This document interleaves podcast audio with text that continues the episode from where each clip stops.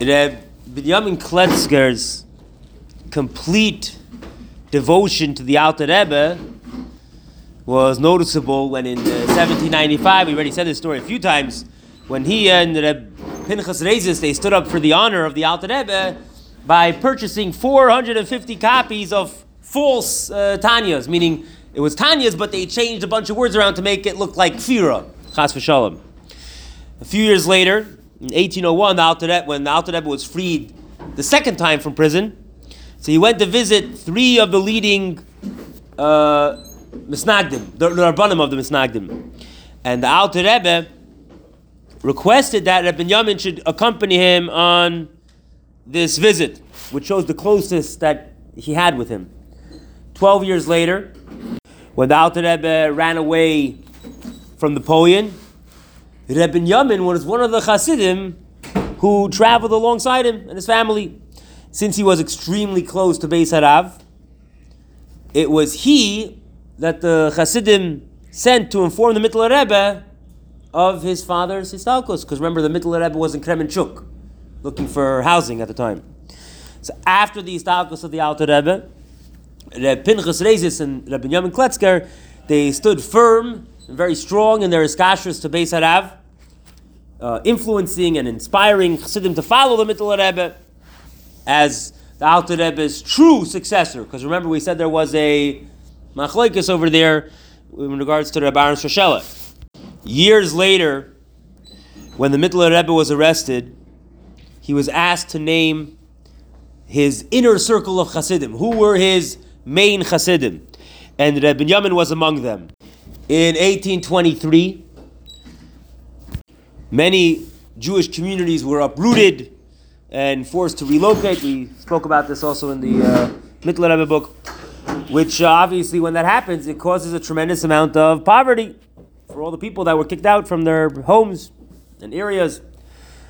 So at that time, the Mittler Rebbe sent Reb Binyamin as his shadar. Right? We said a shadar is shlucha de rabbanon, like a personal shliach of the Rebbe, to help raise the funds needed to, to help all these people. Two years later, we find that he once again was called upon by the Mittler Rebbe to help raise funds.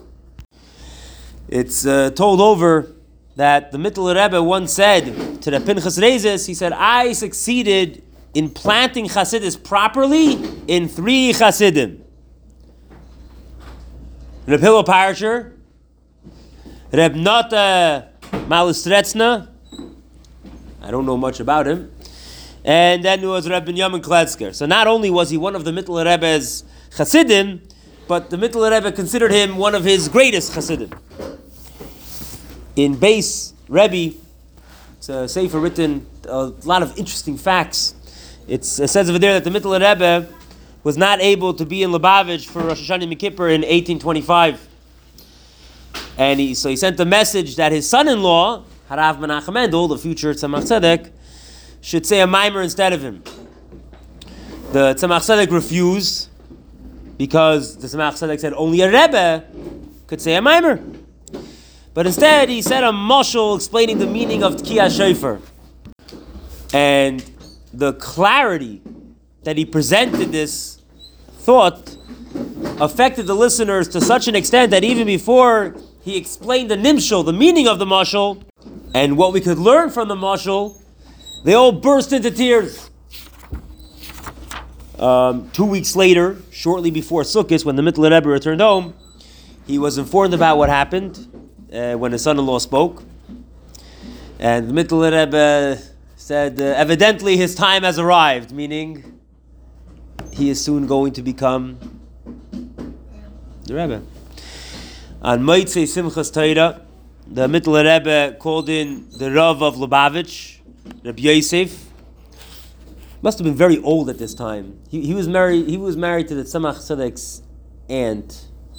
Um, anyways, he called in Rabbi Yosef, Rabbi Yamin, and Reb Binyamin Kletzker, and instructed them to tell his son-in-law in his name that he should accept upon himself the responsibility of leading the Chassidim. Obviously, at that time, the Tzemach Tzedek refused to even hear them out, like he's not going to even think about such a thing because the Rebbe was still alive. Like, like, what do you mean, lead the Chassidim? You're here. Um, at the beginning of the Tzemach Tzedek's Nasias, when the Reb Binyamin arrived in Lubavitch, he felt respect towards the Tzemach Tzedek, but he didn't look up to him as a Rebbe yet. And in the middle of a conversation he was having with the Rebbe, he requested that the Tzemach Tzedek should say a Maimer Chassidus. And the Tzemach Tzedek agreed, and he starts to say a Maimer. And Reb Binyamin was sitting. Now, usually, many Chassidim had the minhag when, when a Rebbe said a Maimer, stand up. But suddenly, in the middle of the mimer, he gets, gets up and starts shaking like while he's standing, like, like, like the way a servant in front of his master. And after it was over, people asked Reb Binyamin, what happened? He goes, well, in the middle of the mimer, I heard the Alter Rebbe's voice coming out of the Tzemach Tzedek, and I, and I said, oh, he's a Rebbe. So I, I, until then, I didn't really, you know, I, oh, he says nice stuff, but, but only then did I accept, you know. Um, Reb Binyamin lived a relatively long life, till around 80 years old. He was nifter on Chaf Gimel Sivan, on Shabbos, Parsha Shlach in 1838. So, I'm just going to end off a little bit about his family. So, a lot of these things were mentioned before. We're just going over it uh, in short.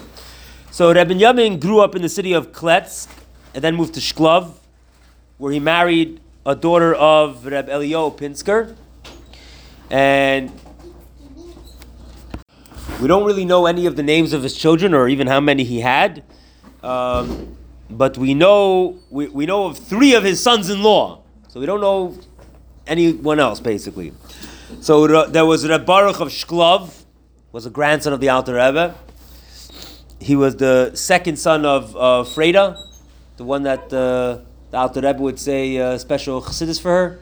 So with the Mittler Rebbe hang, uh, with his gartel out under under the bed, right? Um, one of Reb Baruch's daughters, Reb Baruch Shklov's daughters, uh, married her second cousin, Reb Yaakov, the son of the Tzemach Tzedek. Rabbi Yaakov passed away young.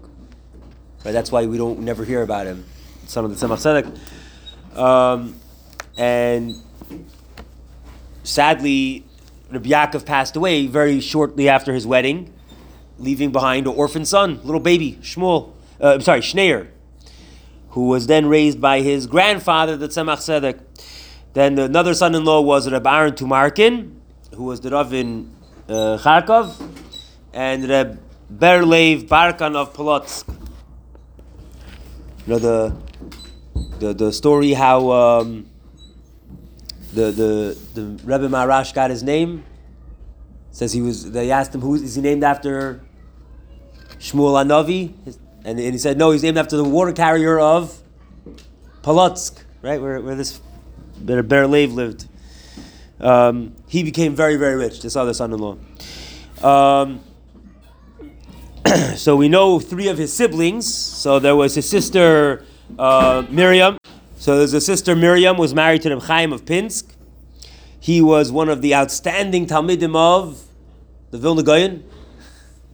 Um, he moved to Eretz Yisrael, so his brother-in-law lived in Eretz Yisrael, but on the Misnagdim side of things. Then there was a sister Malka who married the Rabbi Yosef David, who was one of the great Talmidei Chachamim in Mir, and was he was the head of the Mir Yeshiva. And then uh, the last sibling that we know of was his sister Sarah, who was married to Rebbe Lazar Margolin. Um, his father-in-law was a brother-in-law to Reb Chanoi Chenechshik, meaning that Reb Chanoi Chenechshik was his uncle by marriage, and uh, which makes him basically a cousin by marriage to uh, Reb Pinchas Rezes.